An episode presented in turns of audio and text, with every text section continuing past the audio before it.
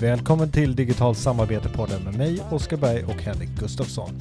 I detta avsnitt gästas vi av en superhjältebyggare, Charlotta Segerlund Danell. Vad det betyder och vad en sån jobbar med kommer vi förstås beröra i samtalet. Men det innehåller förstås mycket mer. Alltifrån Vokas efterföljare Barney och Power Skills till idékrig och Kahnemans system 1 och system 2. Återigen, välkommen!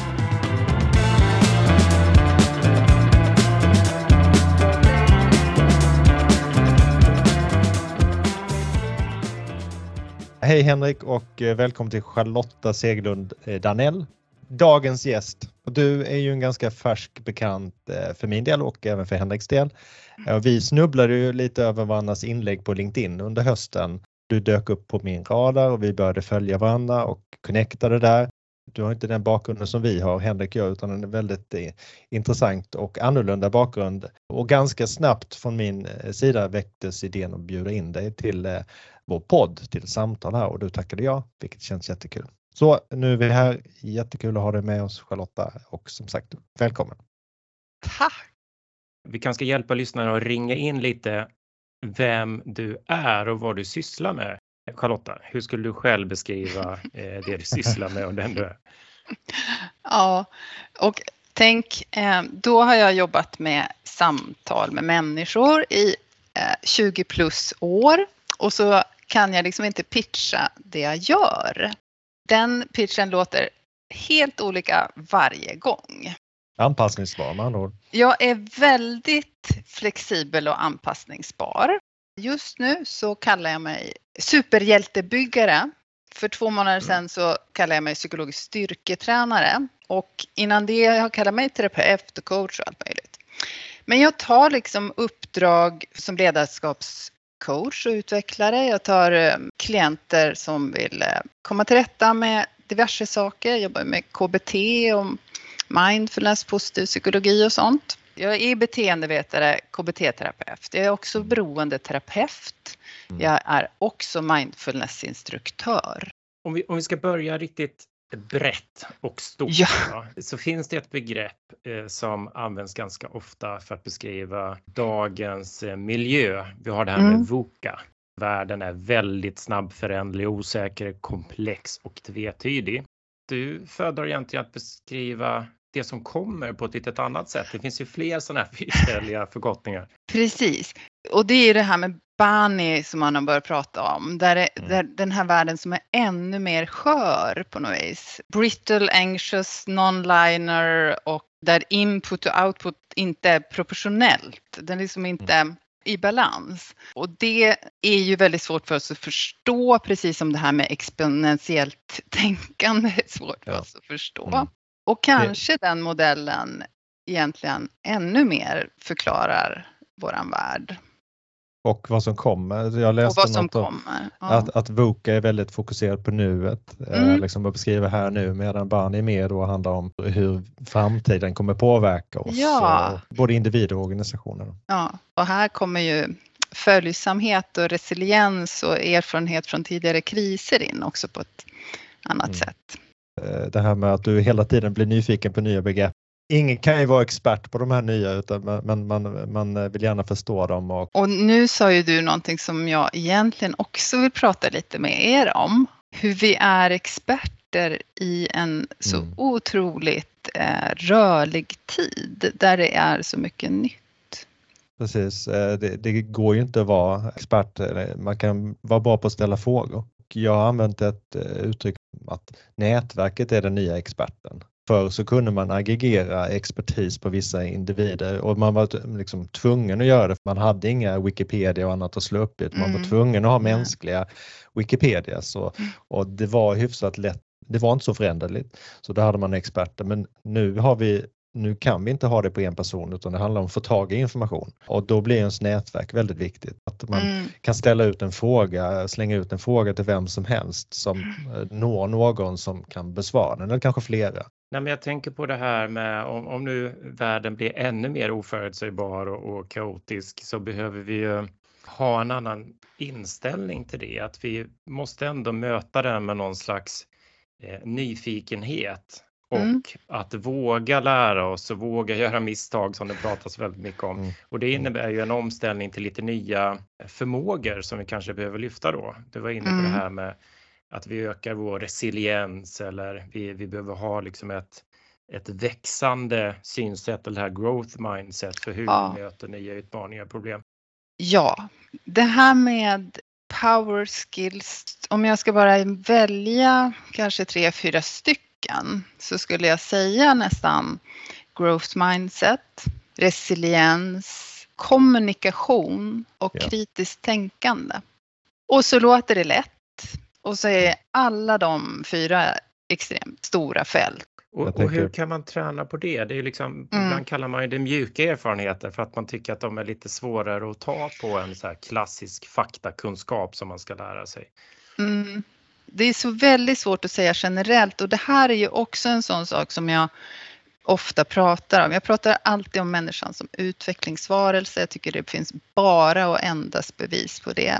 Men sen att vi också måste vara nere på individnivå för att skapa förändring så behöver vi veta vad är det för problem just den här individen har, när stötte den på det senast och hur kan vi jobba vidare med det. Så gör man ju KBT till exempel. Det går inte att jobba, det går inte att säga på en generell nivå sådana här saker hur vi gör. Men handlar det om att den här typen av förändring måste bottnas i respektive medarbetare eller ja. individ. Det går inte att göra ja. med en yttre struktur. Nej, det går inte att göra med en yttre struktur bara. Men det går ju att skapa kulturer som är psykologiskt trygga, eller hur? Och det mm. vill ju nästan alla göra eftersom att de flesta läser. Och kolla, Google högpresterande team, Aristoteles-projektet. Mm. Vi skapar psykologisk trygghet här. Och så vill man göra det i kulturen, men vi behöver ju nå individer också. Vi behöver veta varje individs eh, problem för att kunna lösa dem. Det kan komma ledare till mig som jobbar med sin stress eller vad som helst och så bara i förbifarten nämner man och sen har vi den här utbildningen ska skicka mig till ja, någonstans på någon dyr VR-utbildning och de förstår inte varför de åker ens. Det finns ingen som har berättat, det finns ingen, som, finns ingen ledare över ledaren som har stakat ut visionen om varför, varför ska du åka på en VR-utbildning. Så att egentligen spelar det ingen roll hur mycket kultur man har i ett, här är vi en utvecklingsorganisation, här är vi growth mindset. När vissa individer själva inte, antingen kan de ha ett fixed mindset eller de har så hög stressnivå så de har inte kanske tagit in visionen eller ja. Mm. Så att individnivån kan vi ju inte, inte hålla på med. Det skulle vara intressant att höra för att det är svårt att prata om det här i generella termer som du är inne på. Har du något mm. exempel på en ledare eller medarbetare som kommit till dig kring de här power skillsen och hur hen eh, resa såg ut eller hur, hur du hjälpte eh, den personen? Jag kan berätta lite mer om, om hur det brukar kunna se ut. För man kommer aldrig till mig och säger jag vill ha growth mindset eller jag vill bli mer resilient eller så. Mm. Eller jag kommunicerar inte bra eller jag kan inte tänka kritiskt. Utan man kommer till mig när man är, känner sig hög stress ofta. Och eh, man har varit i en utmattning, man är orolig att man är på väg in eller och det är rörigt och så. Här. I KBT går man alltid ner i väldigt små situationer. Om en situation till exempel är att jag är rädd att misslyckas eller bli avslöjad eh, i arbetssituationer, diverse arbetssituationer. Då tittar man på en exakt sån situation. Man går ner på så mycket detaljnivå man kan och där är det ju så att man har hittat då inom KBT eller Waron Beck de här automatiska tankarna som dyker upp. Så då försöker man hitta hitta vilka sådana tankar dök upp för dig i just den här situationen. Och då kan det ju vara tankar av typen nu kommer jag bli avslöjad, nu kommer de eh, se att jag bara babblar, att jag inte vet vad jag pysslar med, sådana saker. Och sen så kan man jobba vidare då med sådana tankar i KBT. Men där kan man ju hitta saker som till exempel ett fixed mindset. Där kan man hitta det som populärt nu kallas imposter, alltså bluffsyndrom. Man kan hitta mm. att du har en tro på dig själv, att du inte klarar svåra saker till exempel. Ja, då behöver man jobba mer med resiliens till exempel. Eller man, att man tolkar signaler från andra på ett visst sätt. Men det här är ju som ni hör, det är ju nere på en väldigt nördig individnivå. För det ser olika ut för alla vad man har där. Alltså om vi tar growth och fixed mindset. Om man har en ledare som har ett väldigt fixed mindset, då har ju den personen en tro på att sin egen och andras både intelligens och personlighetsdrag och allting, det är mer eller mindre fasta konstanta drag. Så om du har en ledare som har den bilden av sig själv och andra och i den bilden där handlar det ju om att jag ska bli bekräftad i min egen storhet. Det, det, det handlar inte om utveckling så att säga. Då sprider en sån ledare en kultur där människor inte är psykologiskt trygga. Det, utan där handlar det ju om att bekräfta ledaren eller åka ut. Får inte, man får inte hota en sån ledare, man får inte vara mer kompetent till exempel än en sån ledare. Så där kan man ju, om man kan jobba med en sån ledare så kan man ju skapa en kultur som sen blir på ett annat sätt. Finns den medvetenheten, tycker du, hos många organisationer att faktiskt titta på chefer och ledare ur det perspektivet? Nej. Nej. För, för, för de som kommer till dig, de gör ju det på eget initiativ oftast. Ja, de de ser att amen, här är något, det är något som skaver, jag kanske ja. inte kan definiera problemet riktigt själv, jag har inte den kunskapen, men tillsammans med Charlotta så kan vi börja gräva i det här och så hittar mm. vi konkreta sätt att gå mm. framåt. Precis. Men, men, men på organisatorisk nivå kanske inte den insikten finns. Eh, nej, den finns ju inte.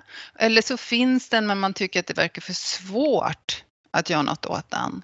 Du jobbar mycket med individer och hjälper mm. dem att definiera sina egna problem för mm. att kunna hitta ett, ett angreppssätt och en väg framåt.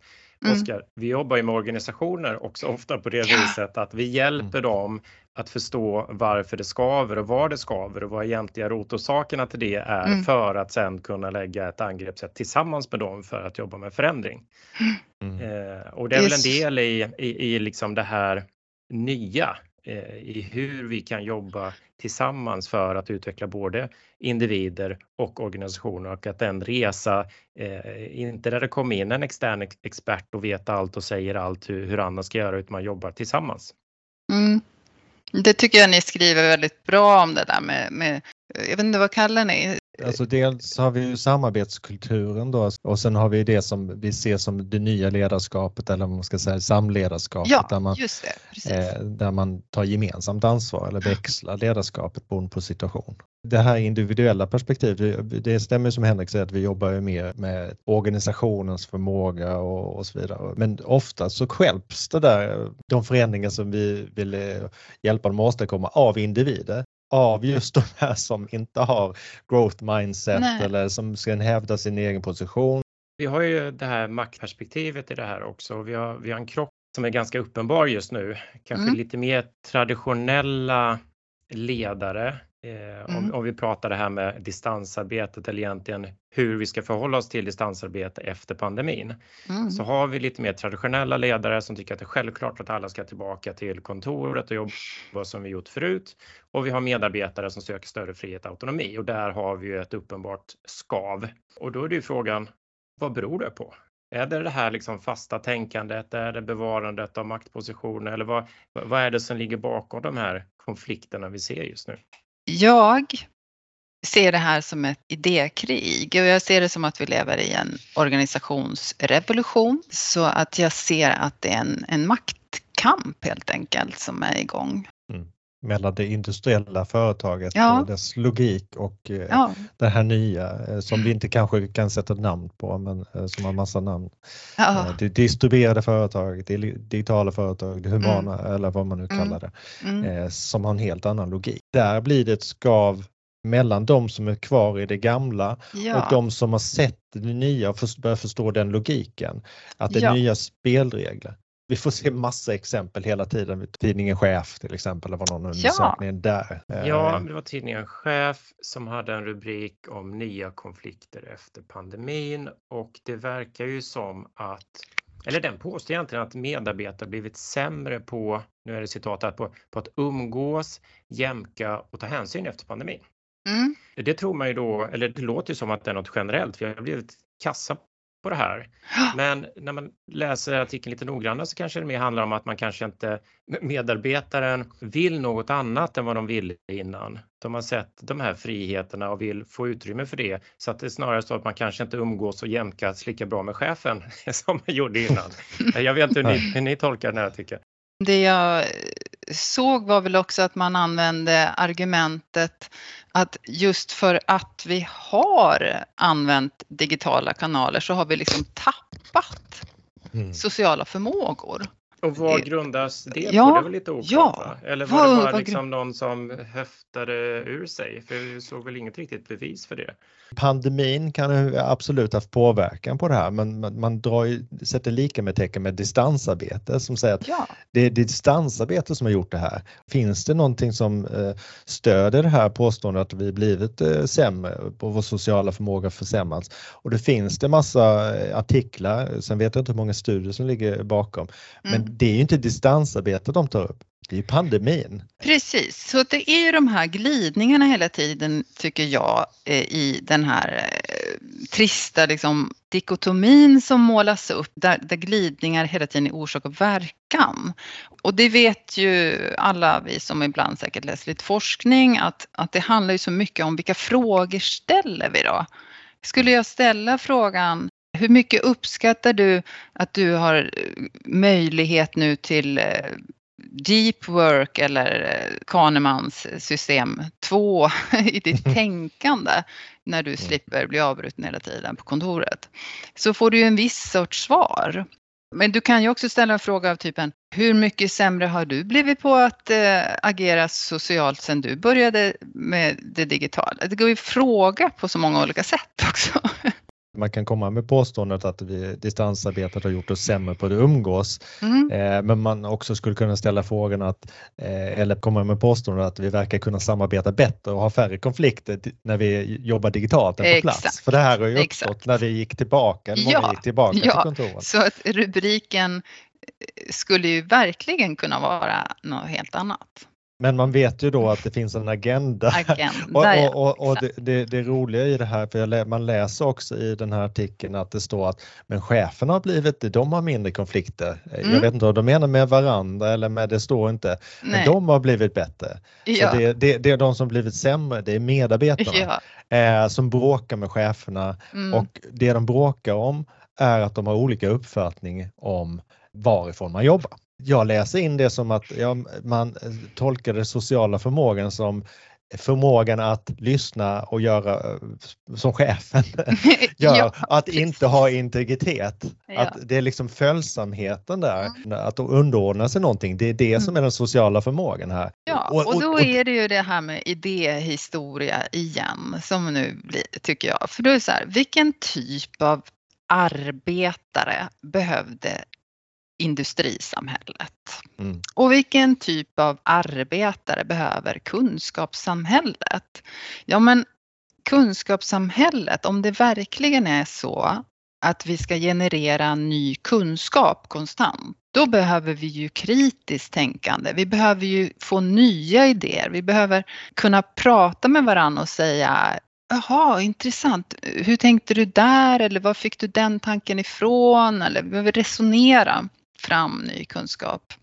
Mm. Det är ett helt annat system än att lyssna och bara lyda. Så.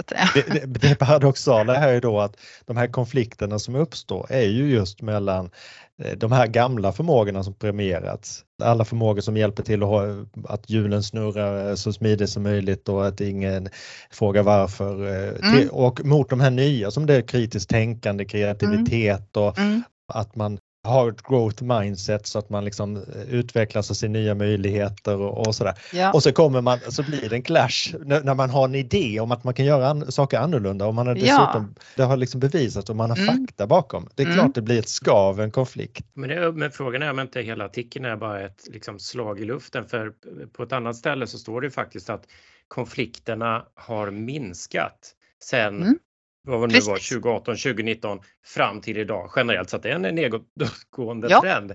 Ja. Men, men, man får ju lätt intrycket då att nu har det exploderat och nu är det mycket värre och, och så vidare. Men, men, Nej, men det är inte sant. Det är inte så.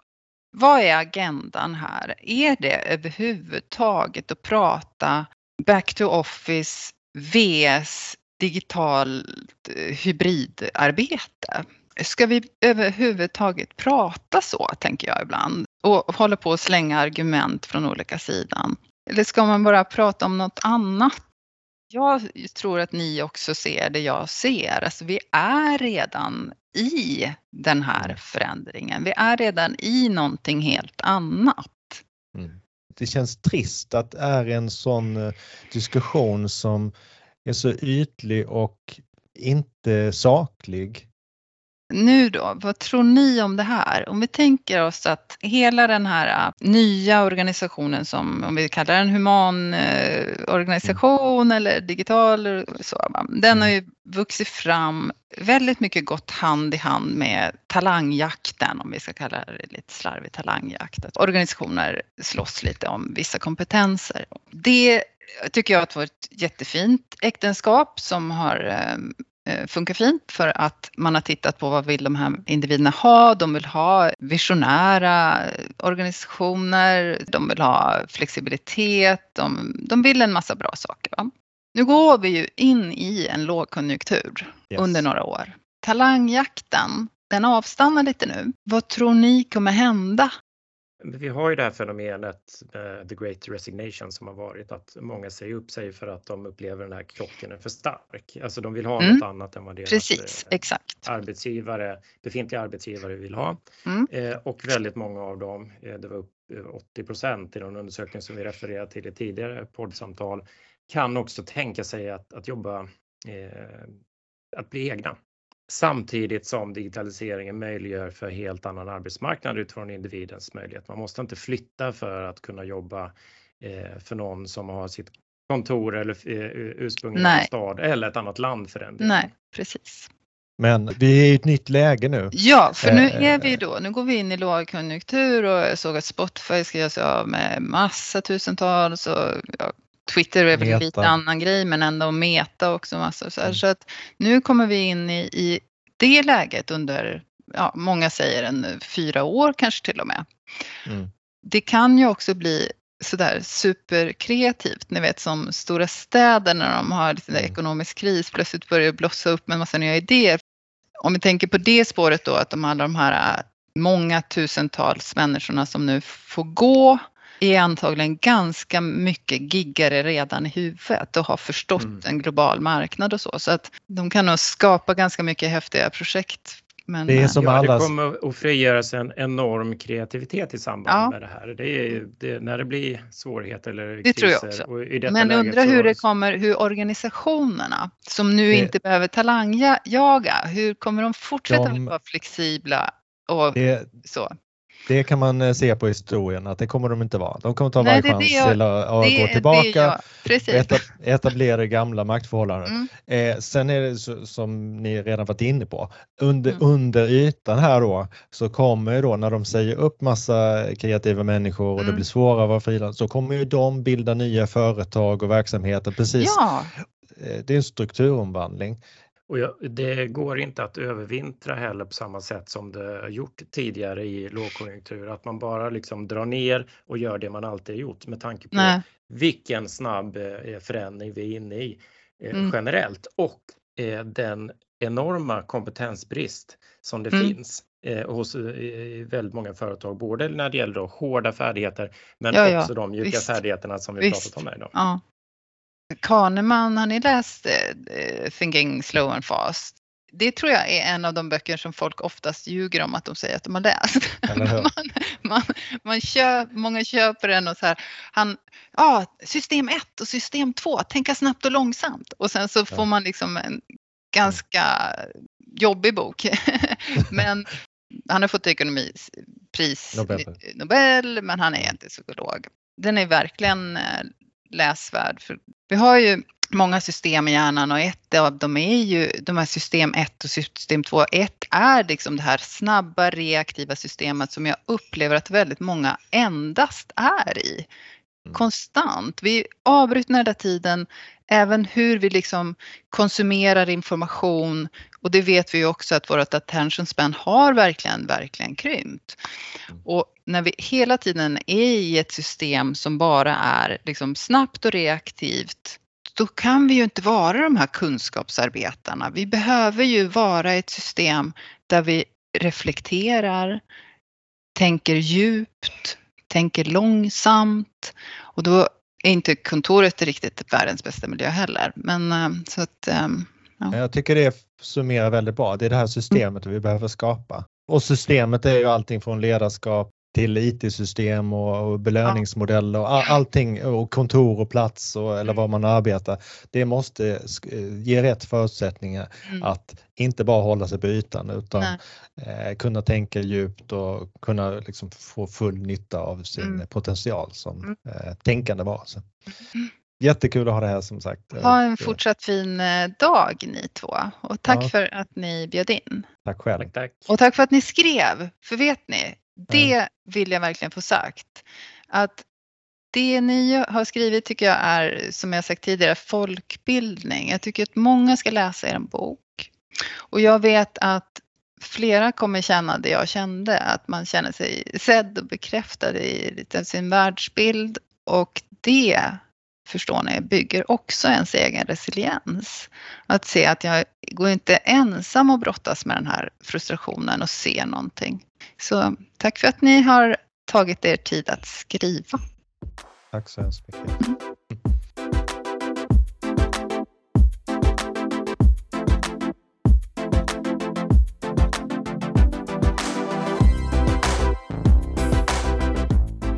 Om du är nyfiken på vår bok Digitalt samarbete med undertiteln Så skapar vi morgondagens organisationer. Ja, då är det bara att googla efter den eller surfa in på vår hemsida samarbetardigitalt.se. Fortsätt gärna lyssna på podden, vem vet kanske blir det en bok till så småningom. Tack för att du lyssnade.